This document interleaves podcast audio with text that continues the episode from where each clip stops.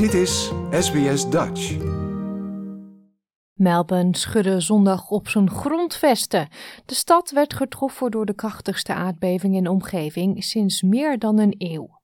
De beving had een kracht van 3,8 op de schaal van Richter en werd tot in het zuiden van Tasmanië in Hobart gevoeld. Rond het epicentrum in Sunbury zijn enkele gebouwen beschadigd geraakt. Deel onze verhalen op Facebook. Fernando Bergella, directeur van Personal Support Systems, opende afgelopen weekend in Sunbury net een nieuwe support hub voor gehandicapten. Klaar voor een nieuwe drukke werkweek keerde hij maandagochtend terug naar kantoor. I noticed there's a few cracks in some of the doors, and, and very noticeable considering that it's a, pretty much a new build. And then I noticed on the outside of the building big gaps between the concrete pavement and the building, the, the brickwork itself. En dus kan het centrum voorlopig nog niet open. It's because we're in the disability space, we need to make sure that it's safe and accessible. So, because the floor has shifted and it's not level, we do need to assess that uh, and, and probably have a look at the slab. We can't allow participants when the floor's uneven. So, yeah, it's going to put us off a little bit. We were planning to do a soft launch relatively soon, uh, but our day will be spent now making sure that we contact the right people to fix what's what's uh, what's happened overnight.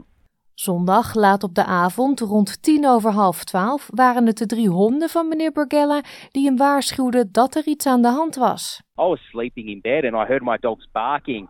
Uh, and then that was followed by the, the tremor, of course, and my bed started shaking. And I got up to see what was going on, and then obviously realized that yeah, there was an earthquake going on. Volgens de hoofdwetenschapper van de Seismology Research Center, Adam Pascal, belandt deze aardbeving in de geschiedenisboeken. This is the largest earthquake in uh, the Melbourne metropolitan area within 40 kilometres of the CBD in uh, over 100 years. So, uh, about 120 years ago, 1902, uh, there was a magnitude 4.5 in Port Phillip Bay. Um, and we haven't had one of this magnitude in that area before. Although we did have uh, a magnitude 5.9 a couple of years ago, but that was a, a lot further away from Melbourne, even though it was felt all across the city also. Hoewel Victoria de afgelopen jaren behoorlijk wat aardbevingen heeft gehad, zegt Hugh Glanville, senior duty seismologist bij Geoscience Australia, dat de meeste waarschijnlijk in West-Australië zullen plaatsvinden. It's got some quite active uh, fault zones. So there's the um, the West Australian um, wheat belt gets a large proportion of, uh, of earthquakes, and we also get quite a few large earthquakes offshore Broome. So there's an area up there that's uh, quite active uh, as you get closer to the plate boundary with Timor and um, and Indonesia. So um, those two areas tend to get a lot of earthquakes. Hoewel de laatste aardbeving weinig grote schade heeft aangericht en er geen gewonden zijn gevallen, zegt universitair hoofddocent aardbevingswetenschappen aan de Universiteit van Melbourne dat het een herinnering is dat het land nog steeds kwetsbaar is voor de mogelijke gevolgen van een beving.